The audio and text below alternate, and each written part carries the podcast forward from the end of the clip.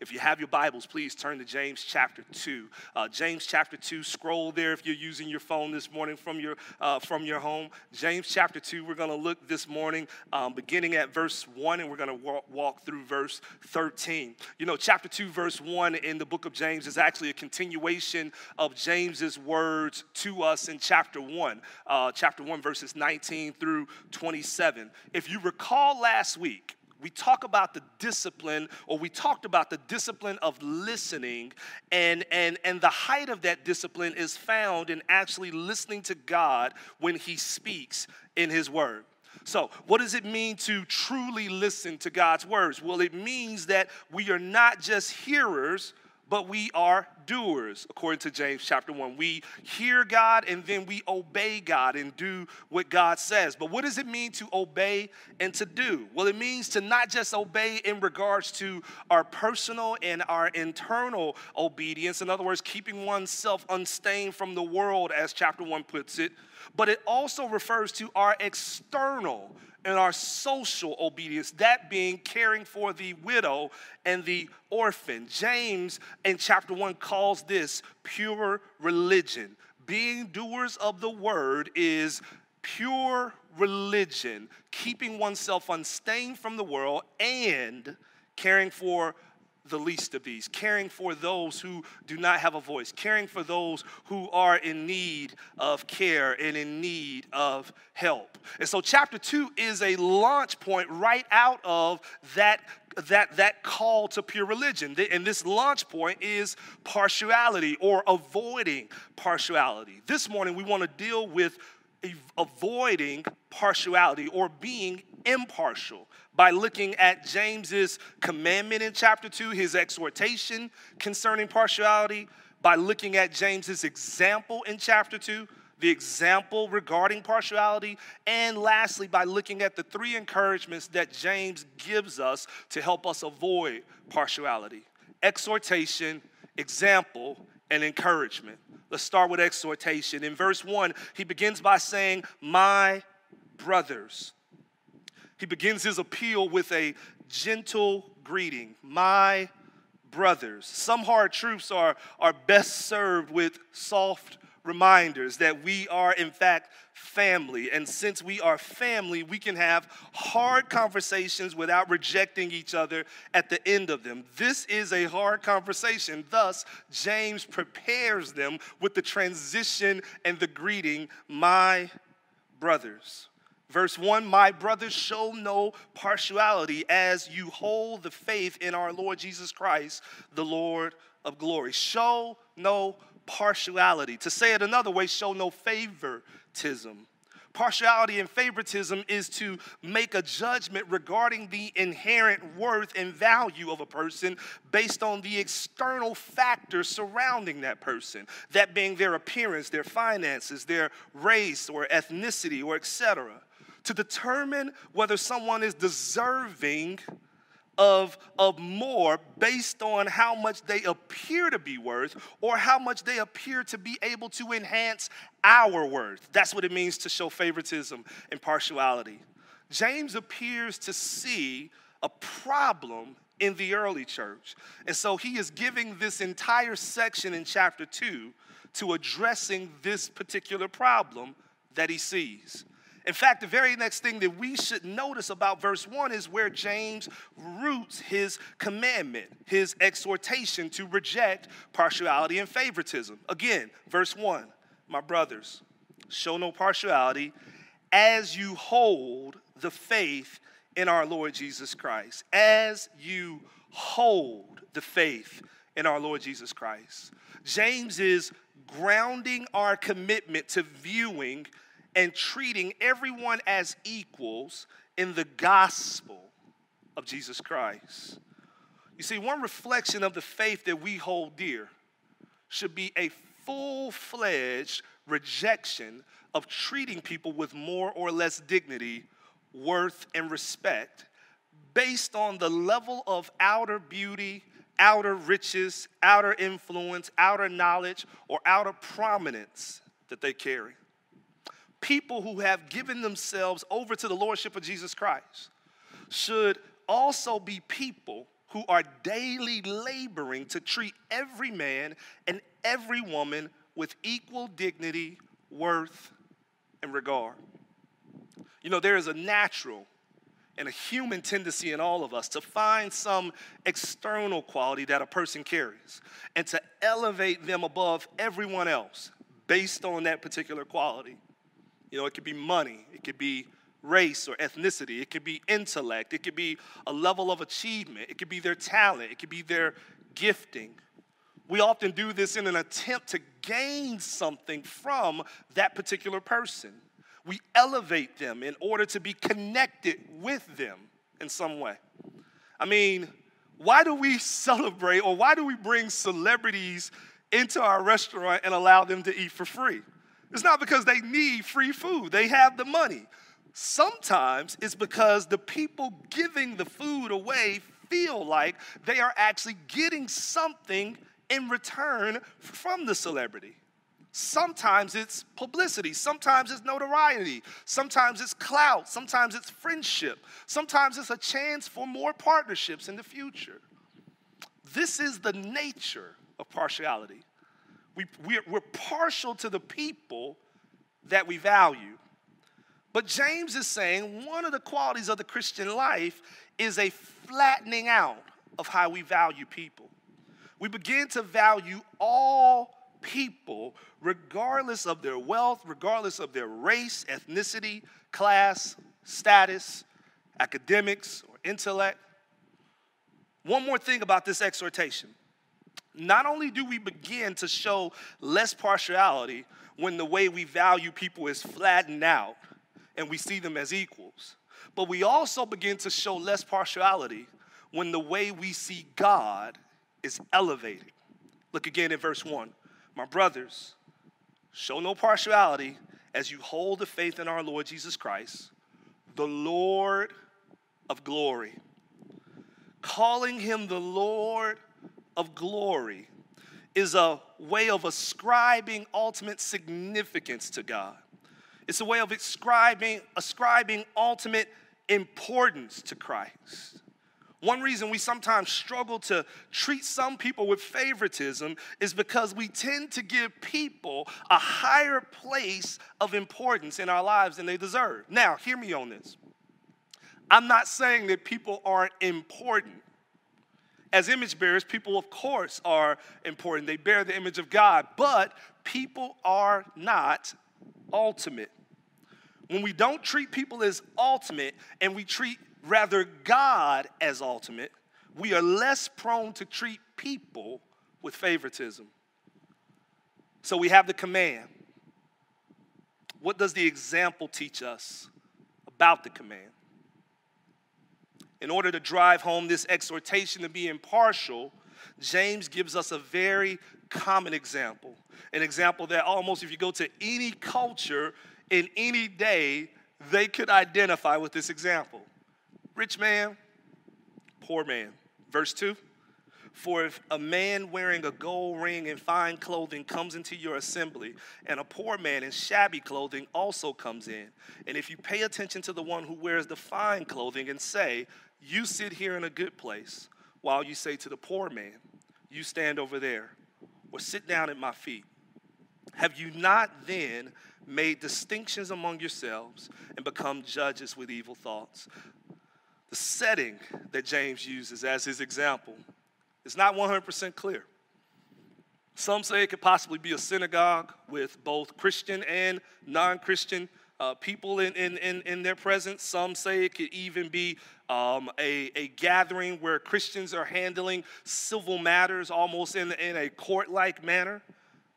But then there are other people that say, and most people believe, that this is a traditional Christian worship gathering that's appropriate for the day and time in which James is writing.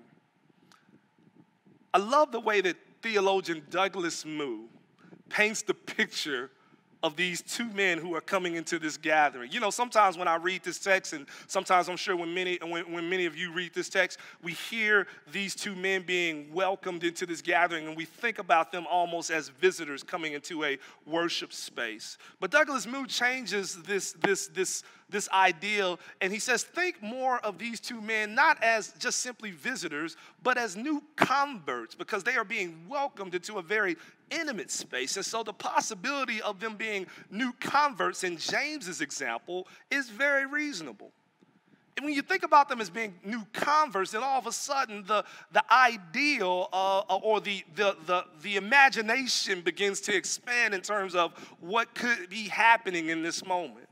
Let's say these two men, they walk through our worship doors as new converts. They welcome, they are being welcomed into the faith family. And one has on a Brooks Brothers shirt and slacks and and maybe this, this maybe he has on the latest pair of retro Jordans that you know that, that you know as soon as you see them that they cost several hundred dollars. His speech is clean, he's well kept, he is good looking, and immediately everybody begins to gravitate towards him. They invite him to all the social gatherings. They want him in their missional community or their small groups. They invite him over to the house for dinner. They encourage him to join their morning prayer groups that maybe they're hosting. They send him friends requests on Facebook and they follow him on Twitter and on Instagram. This guy is the beau of the ball. And he leaves that night thinking, man, this church is so welcoming and so loving. But on the other hand, there was another guy that came into this gathering that same day. His clothes weren't Brooks Brothers. In fact, they were without question a third or fourth generation hand me down. They were unwashed. In fact, they were even smelly. You could smell not only his clothes, but you could smell him and see the dinginess and dirtiness on him. His Nikes that he was wearing, they were really hot 10 years ago.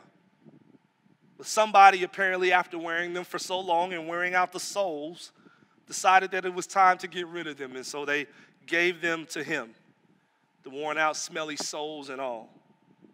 His speech is broken. He's not that sharp intellectually. Nevertheless, he's allowed in just like Mr. Brooks Brothers.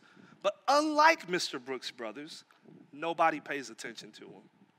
Nobody invites him to their small group. Nobody takes him out for lunch.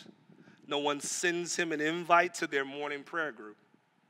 James says these two men should come into your fold as new converts and should be valued the exact same way. And when I say value, what am I saying? Verse 3 If you pay attention to the one who wears the fine clothing and say, You sit here in a good place, while you say to the poor man, You stand over there or sit down in my feet Pay attention. That's what I mean by value. You see, you devote attention to what you value. So when we devote attention to the wealthy and we ignore or dismiss the poor, then we can shout until we're blue or purple in the face that we have a heart for the poor, but our posture will uncover the truth that resides in our hearts. The same can be said for the one who, who says, I consider, uh, the one who says that, yeah, though you may be intellectually unequal with me, I still consider you my, my equal. The same can be said about the one who says, though you're not my same ethnicity, I still consider you my equal. The same can be said for the one who says that though you might not be in the same social circles as me outside of this gathering or outside of these people, I still consider you my equal.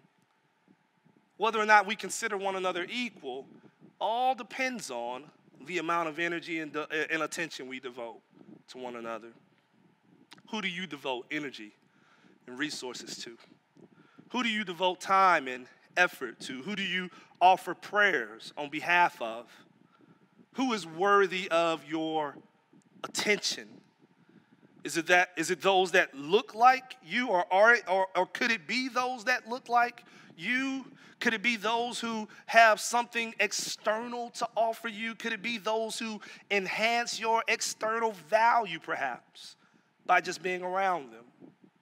You see, the answers to those questions are oftentimes the answers to the question who do you value? Who do you favor? James says, when I allow these external factors to govern how much I uh, how much attention I give a person, then it means that I'm operating in partiality. Verse 4 says, Have you not made distinctions among yourselves and become judges with evil thoughts? You become judges with evil thoughts when you are partial, when you are showing attention to one and not the other based solely on externals. You become partial judges. You know, there was a judge in Pennsylvania years ago who was known for his harsh sentences that he delved out to kids. He was called Mr. Low Tolerance. Beginning in 2004, this judge, um, from, from 2004 and, and through, throughout possible, uh, maybe five, six, seven years, I, uh, perhaps, I can't remember how long, but he put thousands of kids in jail for all sorts of minor infractions. He had an 11 year old, for example, in prison for almost two years after this 11 year old took his uh, mom's car around the block for a joyride. He had a 15 year old sent to juvenile detention for teasing their assistant principal on MySpace. He had a 17 year old arrested for helping steal DVDs. But after years of investigation, his motivations for being Mr. Low Tolerance were uncovered. He was getting kickbacks from the juvenile detention center that he was sending all these kids to.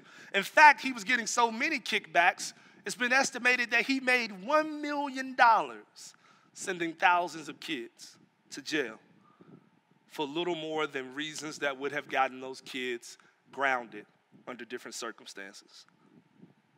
Now, does that not upset you? Does that not disgust you? It should. But James flips the tables on us and says we take on the nature of judges like this when we when we take those that are born in the image and likeness of God, and we determine that they are not worthy of our attention because they don't dress nice, or they don't look nice, or they don't smell nice, or they aren't the right color or ethnicity, or they aren't from the right school or from the right country. When we turn our attention away from the image bearers of God based on these external factors, we become like judges with evil thoughts. We become partial judges. So, first, James gives us the exhortation, the command to not be partial. Then he gives us the example of what that partiality looks like. Now, James is going to give us three ways to help us avoid it. Three encouragements, if you will. The first encouragement from partiality, the first encouragement to avoid partiality, knowing people. James's first way to help us avoid partiality is to understand that those who we often give partiality to use it to further oppress versus those who we normally or often withhold partiality or withhold favor from are often most in need of our attention. And we'll use that attention to give glory and honor to God. Verse 5, he says, Listen, my beloved brothers, has not God chosen those who are poor in the world to be rich in faith and heirs of the kingdom which he has promised to those who love him? But you have dishonored the poor. Are not the rich the ones who oppress you and the ones who drag you into court? Are they not the ones who blaspheme the honorable name by which you were called? You know, one pastor, before I even jump into this, I want to just highlight this, this, this, this, this really important point that one pastor gives us, this really important caveat, and it's this that this passage does not mean all poor people are saved and all rich people are condemned.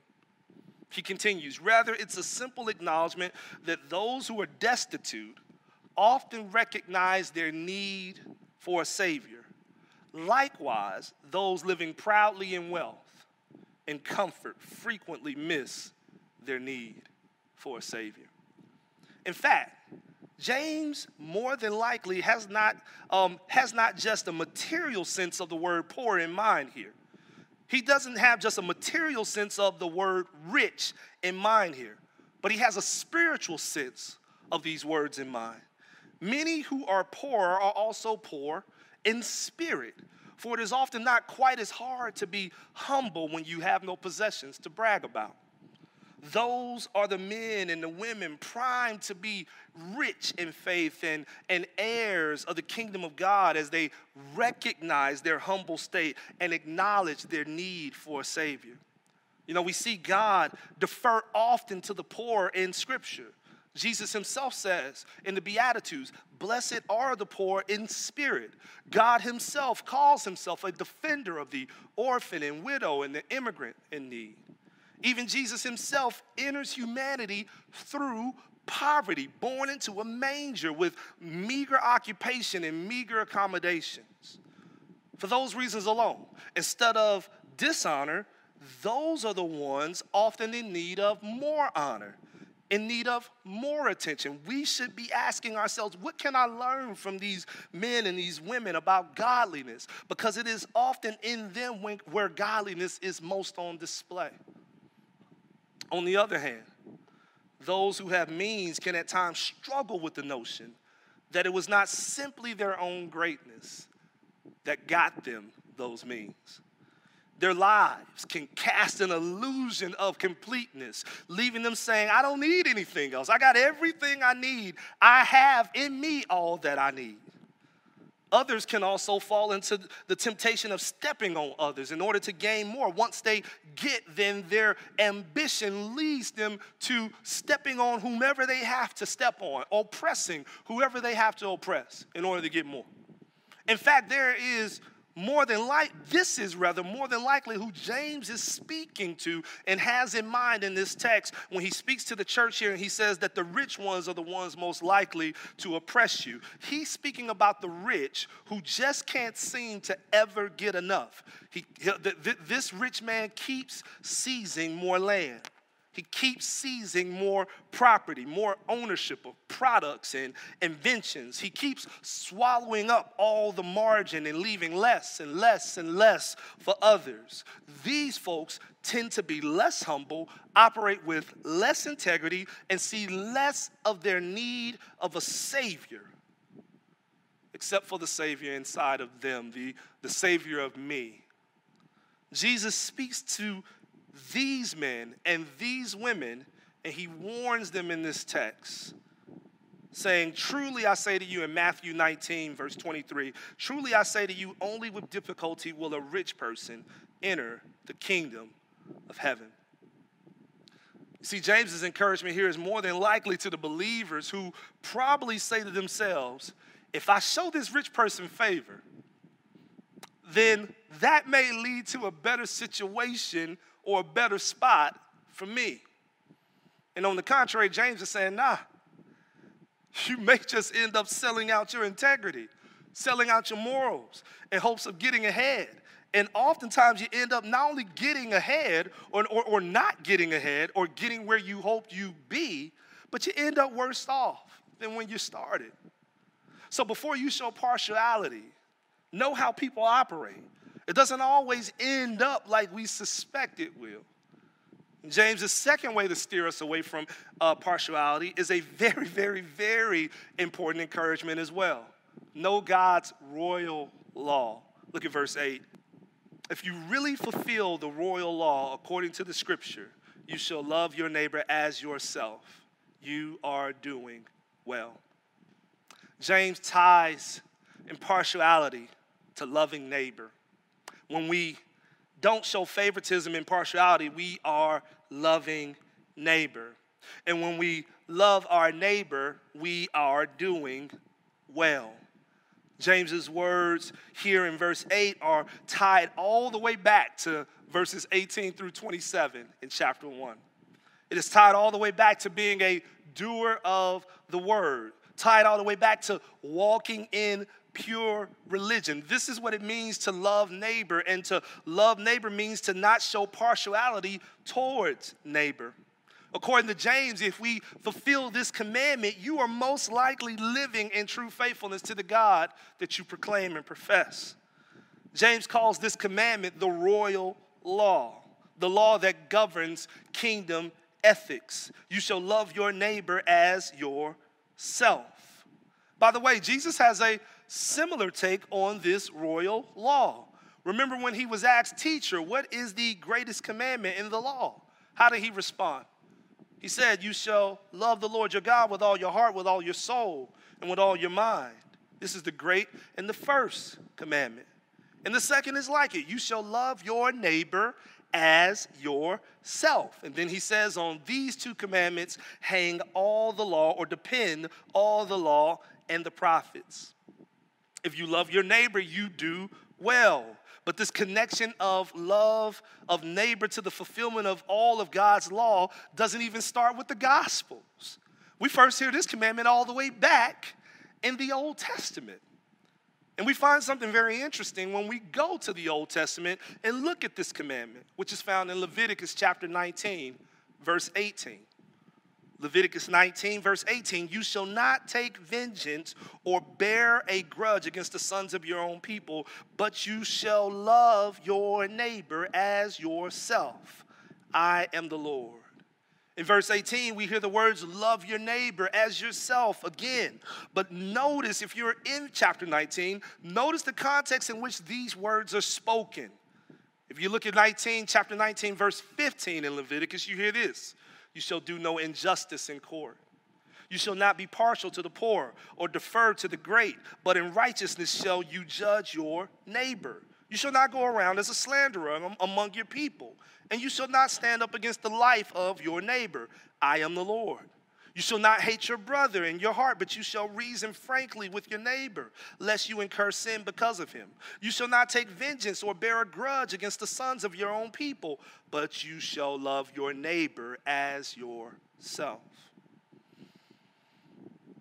Notice this theme of justice bubbling to the surface again this theme of justice. This we, we, we talk about when, we, when, you, when you're talking about partiality and impartiality, you're talking about matters of justice. Now you are talking about matters of justice again in this text. When we talk about love of neighbor, in verse 18 of chapter 19 Leviticus, we hear love your neighbor. But did you hear all the civil matters that I just read about that were tied up into this love of neighbor? Don't take vengeance in your own hands. Don't defame or slander others. But verse 15, we see it clear as day. You shall not do injustice in the court. You shall not be partial to the poor or defer to the great. To love your neighbor in Old Testament, in Old Testament terms, includes acting justly towards your neighbor. And that's why James can connect love of neighbor with an appeal to not show partiality because love of neighbor is more than just an act of being kind and being nice, it is a call to dealing equally with your neighbors, endowing them with rights or, or, or, or, acknowledging the rights that have been endowed upon them as image bearers, sharing the rights with them that have nothing to do with their external appearance and everything to do with their internal nature as image bearers of God. Last reason, last, or rather, last encouragement to avoid partiality knowing Jesus. James brings us home with a final encouragement to steer us away from partiality found in verses 12 through 13. But before James gives us these words, he gives us some sobering words in verses 9 through 11. He says this But if you show partiality, you are committing sin and are convicted by the law as transgressors. For whoever keeps the whole law but fails in one point has become accountable for all of it. For he who said, Do not commit adultery, also said, Do not murder. If you do not commit adultery, but do murder, you have become a transgressor of the law. James says the one who is partial is not just rude, not just unpleasant to be around. That person is practicing sin. One theologian puts it this way listen, he says, Imagine walking into a lunchroom by yourself and you see two tables. One table has a group of people ethnically like you, and the other table has a group of people ethnically not like you. What do you instinctively do? You gravitate toward the people who are like you. But why? What is the mental impulse that leads us to make that decision? I don't want to oversimplify this, but it goes something like this. And he continues at the speed of thought one group is not like me, one group is like me.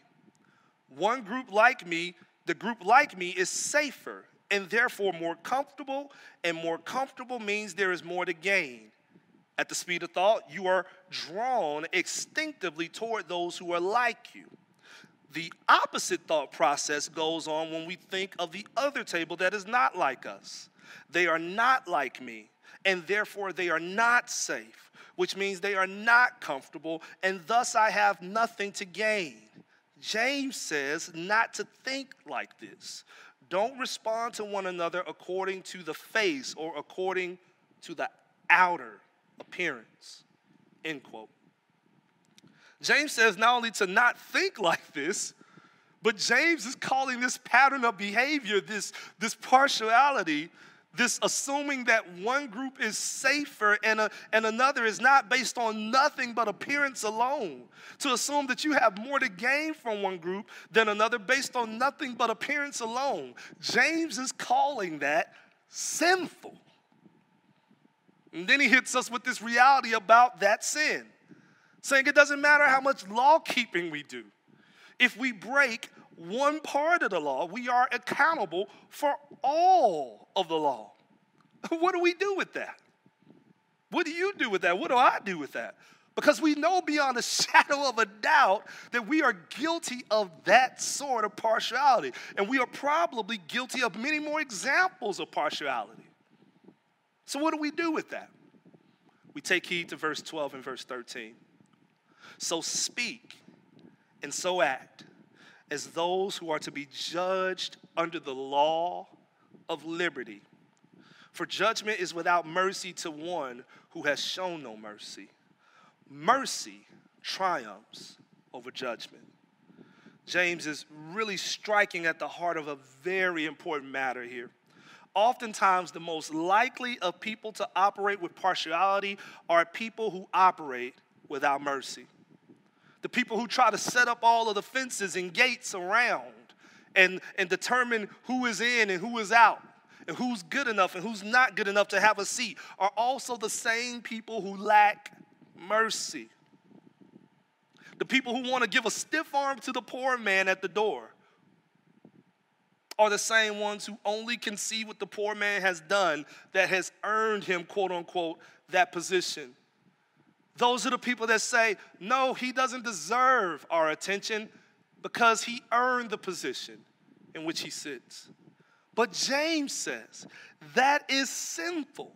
And your unrighteous judgment towards those who don't fit your external criteria leaves you judged as a sinner and as a lawbreaker.